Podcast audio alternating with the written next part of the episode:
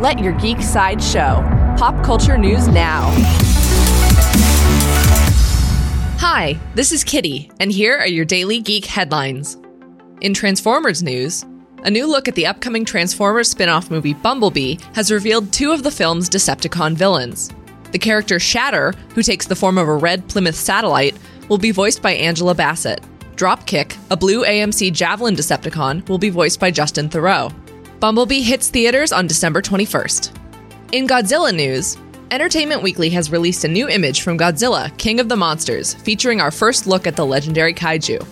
In the image, Godzilla is unleashing his blue atomic breath attack while standing in the ocean. King of the Monsters picks up four years after the first Godzilla film and opens in theaters on May 31st, 2019.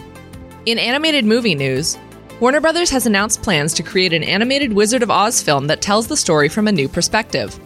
The movie will adapt the children's book Toto, the doggone amazing story of the Wizard of Oz, which makes Dorothy's dog Toto the main character.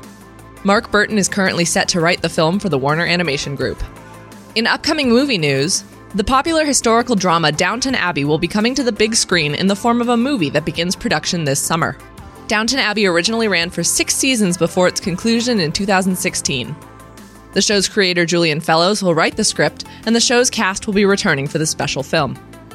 In upcoming television news, actress Rosario Dawson has been cast in the lead role for the upcoming USA Network drama Briar Patch.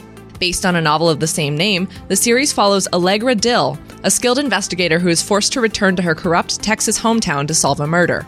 In addition to starring, Dawson will serve as a series producer.